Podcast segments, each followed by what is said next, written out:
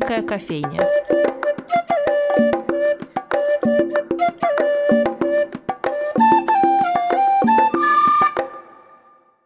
Добрый день, дорогие друзья! С вами Анастасия Филиппова и программа «Шумерийская кофейня» на радио «Фонтанный дом». С недавних пор музей-квартира Льва Гумилева, филиал музея Анны Ахматовой, работает в новом режиме и вообще обрастает насыщенной экскурсионной программой. «Слушай, не хочу». Мы вот хотим, и поэтому сегодня пригласили в гости Александра Кураева, методиста музея квартиры, чтобы поговорить о Льве Гумилеве, о музее и том, зачем вообще туда идти, если вы ничего не знаете о пассионарной теории этногенеза и других открытиях Льва Гумилева. Саша, привет. Приветствую. Есть такое общее представление, что публика музея квартиры Гумилева это в основном такие возрастные люди. Но тебе, как сотруднику, который этих посетителей встречает, явно виднее, кто они вообще такие нынешние гости. Да, далеко не возрастные и как бы не на грани 60-летнего срыва.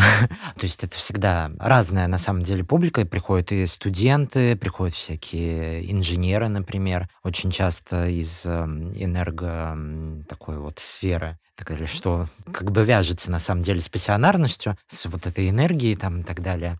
И всегда каждый раз разные люди. Понятно, есть какая-то устойчивая группа, которая носит название катационная, но это отдельная, как mm-hmm. бы отдельная ситуация. А другая — это когда люди вот сейчас действительно заинтересованы в том, что действительно Лев Николаевич принес, ну, какую судьбу перенес в том числе. Ну и к тому же стоит, конечно же, добавить к прочему весьма существенное добавление. Это касается словаря Льва Николаевича. То есть, как бы ни крути, но мы даже замечаем по новостным сводкам, э, по разным постам где-нибудь в социальных сетях, что слова Льва Николаевича становятся ключевым э, в использовании или написании. Ну вот каждый пишет, ну вот про пассионариев там и так далее, и так далее. А кто такие пассионарии? Вот это интересный вопрос как видел их Лев Николаевич, или что имеет в виду под э, пассионариями те корреспонденты, да, новостники, которые пишут именно таким словарем. Но вот что любопытно, Лев Николаевич же не только прожил такую трагичную, серьезную э, на испытание жизнь, но, помимо прочего, он еще выжил в смысле такого языкового восприятия. Вот язык исторической методологии, там, где через каждый абзац, согласно там, Ленину, Марксу и там и так далее, уже как бы в прошлом, а вот словарь Льва Николаевича, он действительно становится не то чтобы актуальным, его не нужно актуализировать, именно его языком сейчас и говорят.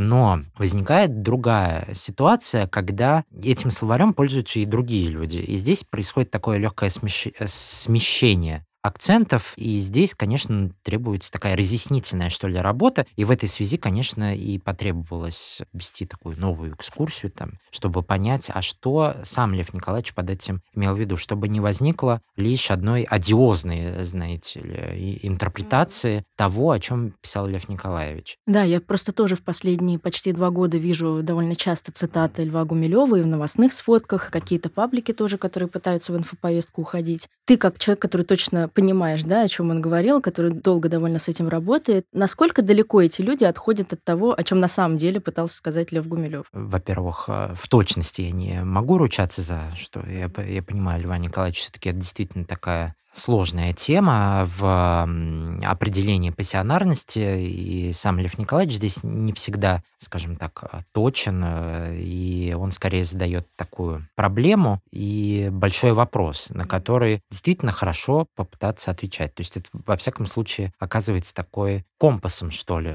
путеводной такой нити Ариадны в научном объяснении того, что же движет человеком. А касательно того, насколько люди отходят от понимания, действительно отходят э, иногда, особенно если мы поддаемся, ну вот, некоторым таким э, одиозным, как я уже отметил, интерпретациям, э, ну вот в силу как бы долгой такой истории развития теории, ну, в том числе евразийства, скажем угу. прямо. А ты можешь как-то сформулировать эту одиозность? Вот каким образом они представляют его теорию, что она выглядит сейчас довольно несоответствующей тому, о чем он писал? Ну вот тут любопытно. Вот когда мы даже говорим о евразийстве Льва Николаевича, то мы как бы уже забываем долгую историю развития этой теории, которая возникла в начале 20 века, в том числе с, э, в среде иммигрантов, то есть это и Георгий Вернадский, сын Владимира Вернадского, и Петр Савицкий, с которыми он как раз и переписывался. Вообще понятие Евразия возникло а, в конце XIX века в ну, вот, трудах Эдуарда Зюса. Это такой австрийский геолог, который однажды, прочтя статью Яна Черского про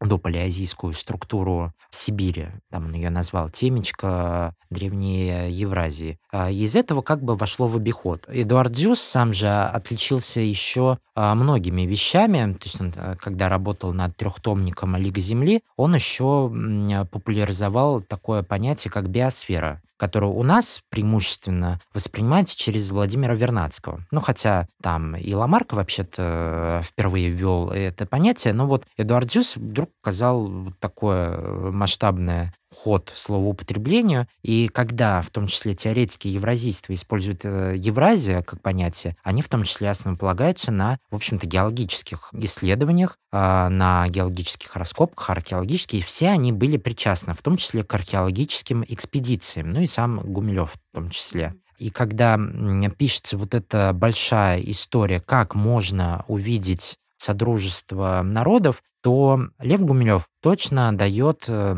такое закрепление, что в этой истории э, Евразии а ключевым-то является комплементарность. Ну, вот, э, что э, мы, значит, э, близки на самом деле друг другу, и тут такая плотная история взаимодействий. А вот когда нынешние, ну, такие странные, значит, перепрочтения евразийства возникают, то там на передний план-то вообще как, какие-то другие вещи выходят. И в этом плане даже когда посетители, например, уже знакомые, ну, более-менее с положениями Льва Николаевича, ну, или, по крайней мере, понаслышке знающие вот как раз из этих как бы новостей там приходит и видит э, на стене схему про изменение пассионарного напряжения в этногенезе, а то мне иногда вот хочется добавить э, в эту картинку какую-то странную параллель. Сам Гумилев ее не проводил. Вот когда мы смотрим на эту схему, всех, ну, как бы но озадачивает. Вот что значит те или иные фазы? Акматическая там, а фаза надлома, что значит э, вот это стремление к идеалу, жертвенность там и так далее. И как я уже сказал, здесь в,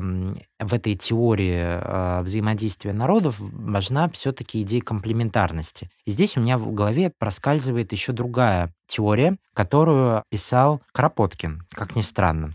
Теоретик анархизма, ну вообще русского такого анархизма, который был э, еще естественником на самом деле. И когда он был в том числе и в ссылке, и после ссылки, он написал такую работу, как «Взаимопомощь как фактор эволюции». Ну, вот где он буквально на примерах популяции про ворон, там, ну, что-нибудь в этом роде, он говорит, что здесь, когда особи разных видов собираются против э, другого врага, они, значит, объединяются, создают какую-то такую коалицию. Но, мне кажется, это очень тесно связано, в том числе с про что писал Лев Николаевич. Ну, вот когда он, например, говорит про пассионарность, а вот что там с ранчой там, да, и так далее. Что значит с этими миграциями народов? И вот здесь какая-то такая параллель выстраивается. Хотя Лев Гумилев, ну, никогда не цитировал, насколько я там отметила, Кропоткин. Но, тем не менее, параллели такие можно проводить. И когда ее проводишь, здесь начинается, ну, как бы смягчение вот первичного такого посещения, когда, значит, э, вид в этой схеме, ну, вот что-то угрожающее. Но на самом-то деле Лев Гумилев не про угрожающее писал. Хотя, конечно, он однажды сказал такую вещь, что я понял, эм, изучая историю, что жизнь бывает разной. И все, что я хотел показать, это что кровавые скандалы были и будут. Ну, как бы это одна сторона. Но другая сторона, она связана а, все-таки вот с а, вот этой вот комплементарностью, с этой взаимопомощью о которой как раз вот, мне кажется, сейчас можно подзабыть э, в общем прочтении. Значит. В общем метели история. Да, да. Я в вступлении вообще уже этот вопрос затронула, коварный, но хочется сейчас напрямую тебе его задать. Мы сейчас говорим о людях, которые приходят и хоть что-то, но слышали, uh-huh. да, о теориях Льва Гумилева. А что если приходит человек, вот как условно мы его в музее там внутри называем, с Мороза, который не слышал, uh-huh. который знает, что это там сын Николая Гумилева и Анны Ахматовой, uh-huh. и то про Николая Гумилева не все знают. Что с ними делать? Как им объяснять всю эту теорию? Ну, во-первых, согреть, обогреть, облюбить. Все-таки э, люди приходят непосредственно в то место, Где он к- жил. где он жил. Мгм. Да, эта квартира возникла достаточно поздно. Вообще можно сказать, что ну не так уж уж я и радовался. Это, пожалуй, ну чуть ли не хосписом э, стало для Льва Николаевича. Это 90-е 90 год, и в 92 году его не стало. Но, тем не менее, там же сохранилась вот та обстановка, которая нам на самом деле и позволяет увидеть, как жил э, человек. Ну и к тому же, когда, допустим, ну вот люди заходят на кухню, тоже которая является мемориальной частью, но они сразу видят, ну здесь как дома. Бы. Вот мы И кружка КГБ да, и кружка КБ, о которой я, отдельно могу сказать, потому что как я ее, как я ее открыл, ну вот и увидела, она мне так понравилась. У меня, кстати, был вопрос, может, сейчас сможешь ответить. У меня был вопрос насчет того, о чем тебе интереснее всего рассказывать. Не кружка ли это? Потому что не все знают, надо просто объяснить. Ты не мог бы? Просто кружка, ну, как бы она такая неприглядная, как бы вещичка, значит, э, стоит на полке. Ну, вот, значит, люди входят, видят вот эту кухонную гарнитуру, да, видят, э, как я это говорю, представитель неубиваемого вида динозавров в холодильник. Минск. Шумящий, да. Да, да, да. Уголок, вот этот э, немецкий столик, ну, телевизор Ташиба, там, значит, э, часы с кукушкой, которые мы не заводим. Ну, как бы вот эта вот посуда, да, ее много. Ну и что она нам говорит? Она нам говорит о коллекционировании? Ну нет, она как раз вот не о коллекционировании на самом деле говорит, а вот это разнообразие посуды говорит о вот, ну, исключительной традиции гостеприимства а, этой семьи. А вот когда мы видим эту кружку, которая рядом а, с там стоит на верхней полке, то если вот приглядеться, там какая-то очень странная надпись. В память о службе пограничников КГБ СССР. Ну, а ты как бы задумываешь, ну, вот человек прошел 14 с половиной лет лагерей. И тут, а, Натя. Строил Беломор-канал, в шахтах работал, в, это, в Караганде был, в Омске. И тут эта кружка. Ну, ее подарили коллеги э, по университету. Ну, подарили ее, конечно же, ну, с такой своеобразной, скажем, шуткой. Прекрасно, конечно же, зная его жизни. Но Лев Николаевич, ну, не оторопел, принял этот подарок показательно, даже, может быть, вполне вероятно, пил из этой кружки чефир. То есть, э, мне кажется, это уже такое... э, Это много говорит о человеке, Это при- да. вот предметно, да, вот э, в рамках даже обзорной экскурсии, вот этот вот предмет характерно говорит о таком чувстве юмора э, человеке. Я вот сегодня как раз вспоминал тоже одно из воспоминаний Льва Николаевича. Вот, например, он а, сидел в Омске, и он там, конечно же, дружил с э, разными м, а, тоже э, людьми, которые были из разных мест. Э, Это, ну, в том числе из представителей тех народностей, которых которые, он писал. которых он писал, которых он изучал. Но однажды его лама посещал. Общего языка у них, ну, такого э, русским тот не владел, а тот не в- владел тибетским. Значит, они пили чай. И, значит, он как-то в одном из воспоминаний говорит, ну какие же молодцы чекисты, что отправили меня из Ленинграда, значит, лагерь. Ну где бы я бы еще встретил а, ламу и так пил бы чай? А ведь тот лама мне рассказал о неоднократном перерождении Будды. Ну, э, я думаю, ну, хорошее замечание для человека, который а, прошел лагерь. И в этом плане мне каждый раз, когда я, ну, ввожу ту или иную как бы экскурсию, мне, в зависимости, понятно, от настроения посетителей, любопытно останавливаться на таких моментах, которые бы несколько сместили бы а, представление, ну, например, с трагики на какое-то чувство жизни. Все-таки Лев Гумилев на самом деле действительно не только герой в отношении судьбы, а, но еще человек, который учит тому, как отстаивать эту саму жизнь. В этом плане он, конечно, продолжитель своих родителей, которые действительно были такими героями и которые учили, как нужно жить. А в этом плане даже вот те телепередачи, которые он вел на Пятом канале, они удивительны. Человек, прошедший лагеря, э, подпортил не только здоровье, но у него в том числе подпортилось вот этот вот звуковой аппарат голосовой. То есть у него были подбиты косточки, а, там позади уха, э, и он э, ну, не, как бы не просто шепелявил, а то есть он не, не проговаривал некоторые звуки. И вот тем не менее он вел э, вот эти телепередачи. И вот люди смотрели, иногда не понимали, что он говорит, но они полностью уходили в то, что рассказывал Лев Николаевич. И вот эта удивительная способность, энергия, вот, пожалуй, этому и он учит. И для этого, мне кажется, в том числе нужно приходить, а, и, пожалуй, именно сейчас а, в музей Льва Гумилева, чтобы увидеть, что ради идеала можно сделать много. И когда ты вот туда устремляешься за этим идеалом, ты показываешь нечто большее, чем то, чем ты занимаешься. Ты показываешь на самом деле вот ту энергию, пожалуй, которую пытался, скажем так, в потемках нащупать Лев Николаевич, называя ее пассионарностью, пассио, страсть. Отсюда же вытекает его знаменитая цитата, которая сейчас название одной из экскурсий «Все-таки я счастливый человек». Да. Несмотря на все, что происходило. Да, она же удивительная, угу. потому что, да, вот э, название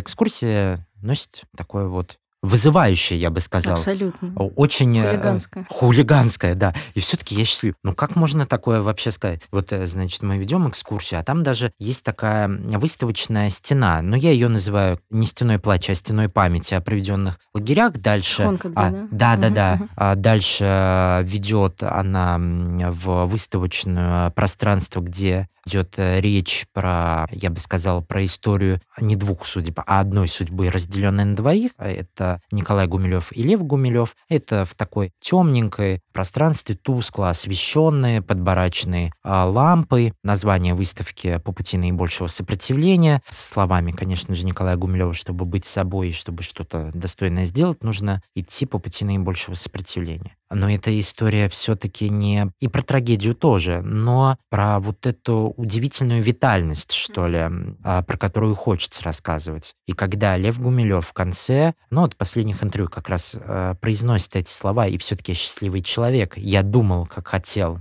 писал, что хотел, а они делали, что им велено, они, конечно, правдивые. Тут еще, продолжая историю про его судьбу, такой важный вопрос. Вот прошло уже больше там 30 лет, да, с момента его смерти. А, выходят научные работы, которые посвящены там разбору его теорий и о нем как о ученом рассказывающем. Все еще там споры ведутся о пассионарности. И, казалось бы, он уже выделен в такую отдельную самостоятельную историческую фигуру. Но при всем этом есть такое ощущение, довольно сильное, что когда идет о нем речь, всегда где-то рядом, совсем рядом есть его родители, да, упоминаются. То есть ощущение, что он так и остается в таком массовом сознании сыном своих родителей, там Анны Ахматовой и Николая Гумилева. Как тебе кажется, есть ли какой-то способ э, его выделить отдельно от них? И нужно ли вообще это делать? Это всегда такой вопрос о необходимости. Вот, например, у нас есть экскурсия да, в музее-квартире «Три портрета на фоне века», которая как раз рассказывает об истории семьи и переплетении этих судеб. Нужно ли его выделять все-таки и как-то ставить отдельно от родителей? Ну, такой задачи, мне кажется, не нужно ставить. Я два, ну, или несколько моментов отметил. Во-первых, не все знают о том, что он сын а, Николая Гумилева и Анны Ахматовой, что меня иногда даже, скажем так, удивляет. Приходит какой-нибудь посетитель и говорит, а я не знал, то, что он сын. Я думаю, ну, это однофамилец какой-нибудь. Э, ну, я такой, ну, хорошо, ладненько. А, школьную, школьную программу, значит, э, мы сейчас заново Про пассионарность можно не рассказывать, а, да, это явно тот Давайте начнем с базы.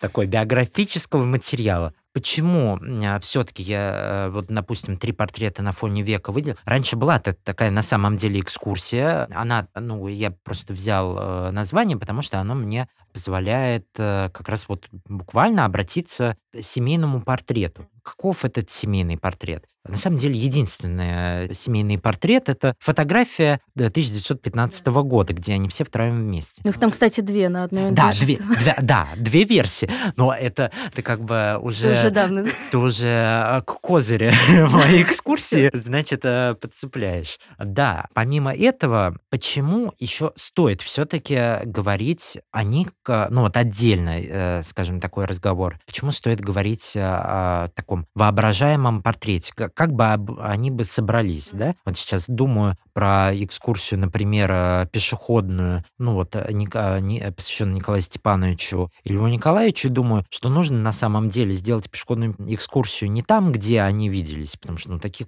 как бы нет мест, а вот наоборот, представить места, где они не виделись. Но могли. это, да, да, mm-hmm. да. То есть это место неосуществленной встречи. Ну, например, на Васильском острове. Сначала там Николай Гумилев-то жил, там ходил... Но они там виделись, получается, да. в день рождения. Да, да, кстати. Льва Гумилева. Да, кстати, они там еще виделись. Да, что отметаем. Да, но одновременно там, э, там же происходила, значит, и научная деятельность Льва Николаевича, это географический факультет, исторический факультет там. а, на вот этом вот э, а, уголку на университетской набережной, в том числе и так далее. А здесь... А Николай раздавал листовки, да? Да.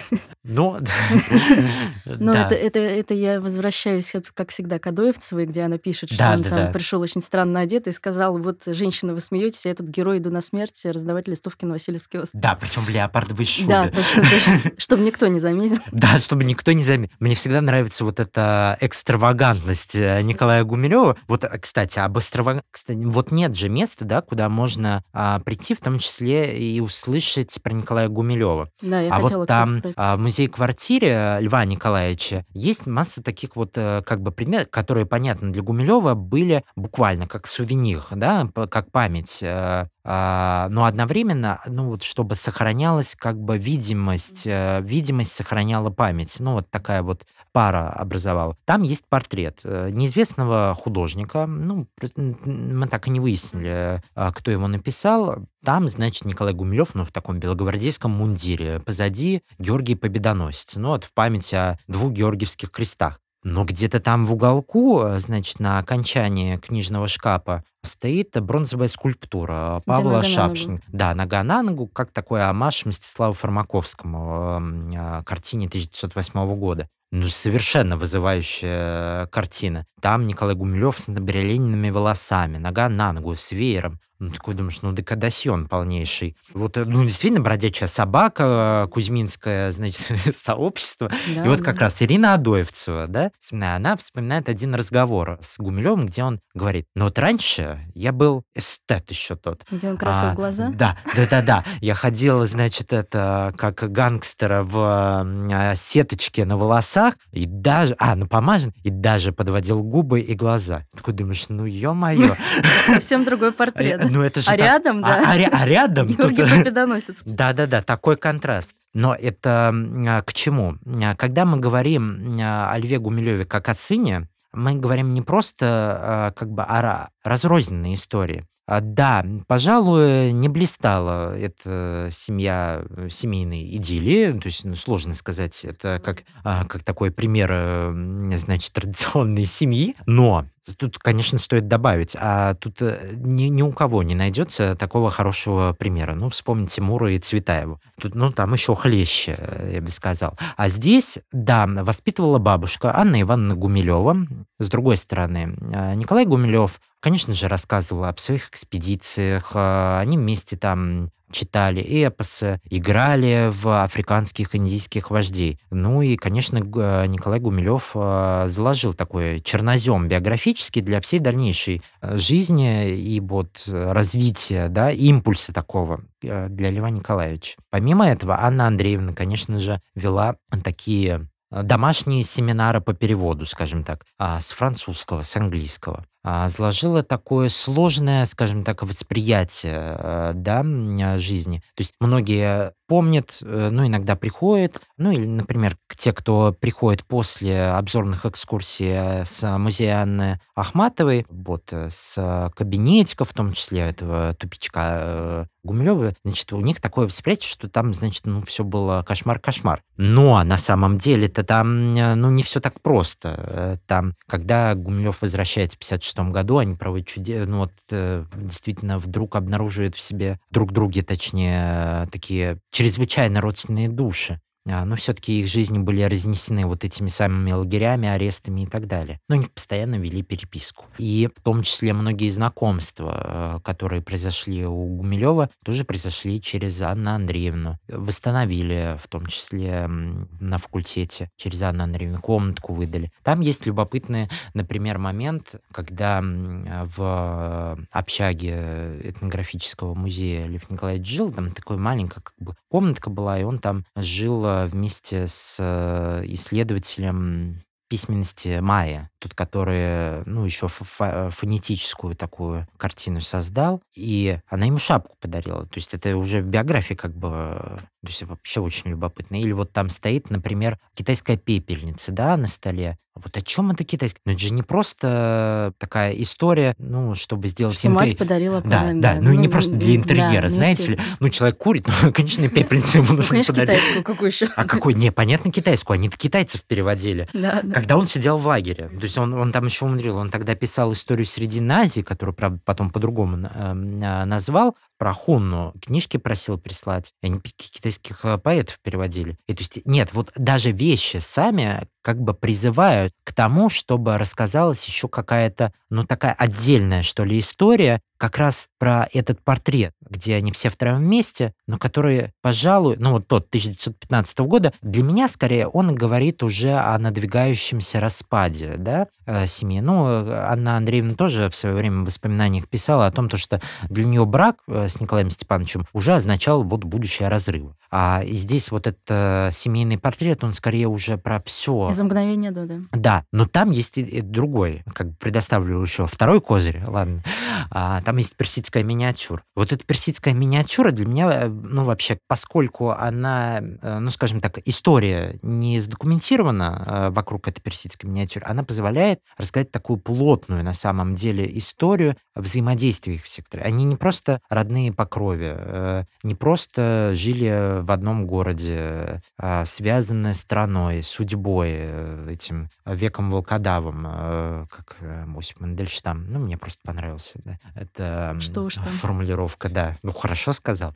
Неплохо, хороший поэт был, да? Да, хороший поэт. А, вот. И здесь позволяется рассказать ту историю, которая на самом деле не каждый посетитель знает. А, не каждый знает некоторые детали биографии. А, не каждый, ну, например, а, что на этой экскурсии я в том числе отмечаю. Про Анну Андреевну, про Льва Николаевича, а Николай Степанович, ну, вот он известен как поэт, да? Но известен ли он как научный деятель? Который осуществил три э, задокументированных абиссинских экспедиции. По пути э, Артюра Рымбо, ну, пройти э, вдоль и по диагонали, так сказать, своего закадычного врага, которого он любил и переводил и так далее. Ну, отправился в том числе туда же, где Рымбо и был, в Харар там, и так далее.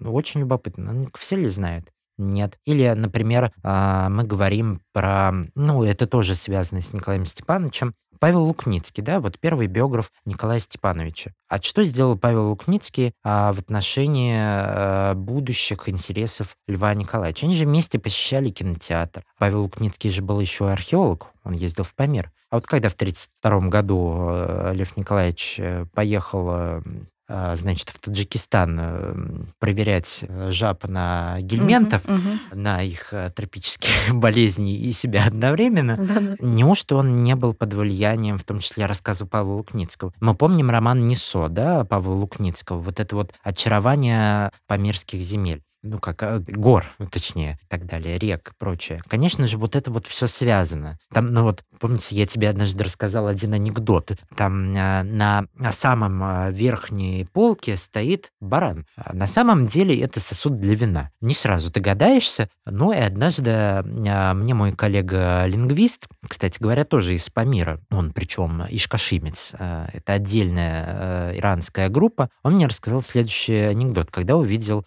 этого барана. Ну, здесь поднимается человек в гору, видит горного барана. Говорит, а ты кто? А я горный баран, а ты кто? А я нижний. Понимаете, здесь даже вот такие как бы детали позволяют наконец-таки, э, ну, то есть можно же по-разному водить экскурсии. То есть иногда можно в настолько уйти в уйти в трагедию. Что а, здесь очень просто сделать. А это очень ничего просто. Ничего даже сделать Понимаете, не нужно, здесь ничего не нужно делать, потому что мы уже находимся в том месте, которое, блин, досталось в 90-м лишь году. Целый век э, скитаний и вот уже, уже совершенно больным э, человеком в возрасте ты получаешь эту квартиру и не радуешься. Здесь предметы все как будто бы говорят о вот э, постоянном осломе. Некоторые предметы говорят еще вот э, такие о радостях жизни, да, такие дольче вита, ну, такие странные. Вот, кстати говоря, про лагеря. В 1935 году э, Лев Гумилев сел за себя, как он э, говорит, в 30 восьмом году за папу, ну а в сорок девятом году за маму. Но он такую как бы историю а, предлагает, ну хорошо, пойдем от нее, попляшем. Но здесь Николай Гумилев под запретом, а там Лев Гумилев почти как авторитет, как раз из-за отца. Там он читает стихотворение э, своего отца, и, конечно же, к нему особое уважение, скажем так. Популяризатор отца среди... Но неспроста же он даже своим сокамерникам... Вообще, лагеря — это такое, скажем, народный университет. Там собираются самые лучшие люди. Ну, это же действительно так и так было. действительно, а, собрали Все лучших. как на подбор, действительно на подбор. Да, в Норильске он знакомится с Николаем Козыревым. Там он где-то с Ламой знакомится, а, с персами своими любимыми знакомится, с казахами, с монголами и так далее. Но там же чтят совершенно другую историю. То есть там-то понятно, как бы такая внутренняя Россия, что ли. Ну, не знаю, странно будет говорить. Тоже же была цитата, я не помню кого, довольно известная, о том, что это действительно страна внутри страны. Да, и там же неспроста Лев Николаевич даже тоже преподавал. Ну, преподавал странно. Там он еще обладал, овладел не только китайским языком, а не только улучшил э, свой э, фарси э, после таджикского, но он еще изучил и другой, самый весомый язык феню. Конечно. И именно на фене он и преподавал своим сокамерникам научную теорию. Вот такие лекции нужно было снимать, я считаю. Сейчас бы просто... Ой, сейчас мы запустим. Миллионы просмотров. В общем, как вы поняли, дорогие слушатели радио «Фонтанный дом», в музее квартиры Льва Гумилева очень интересно. И множество экскурсий, каждая из которых вам расскажет э, с разных сторон о Льве Гумилеве. Не просто как э, каком-то кабинетном ученом, которым он, кстати, не был. Да. Мы вас с Александром приглашаем активно в музей-квартиру. Там вам всегда рады, вас там обогреют, расскажут про кружки и не только. До новых встреч. Счастливо.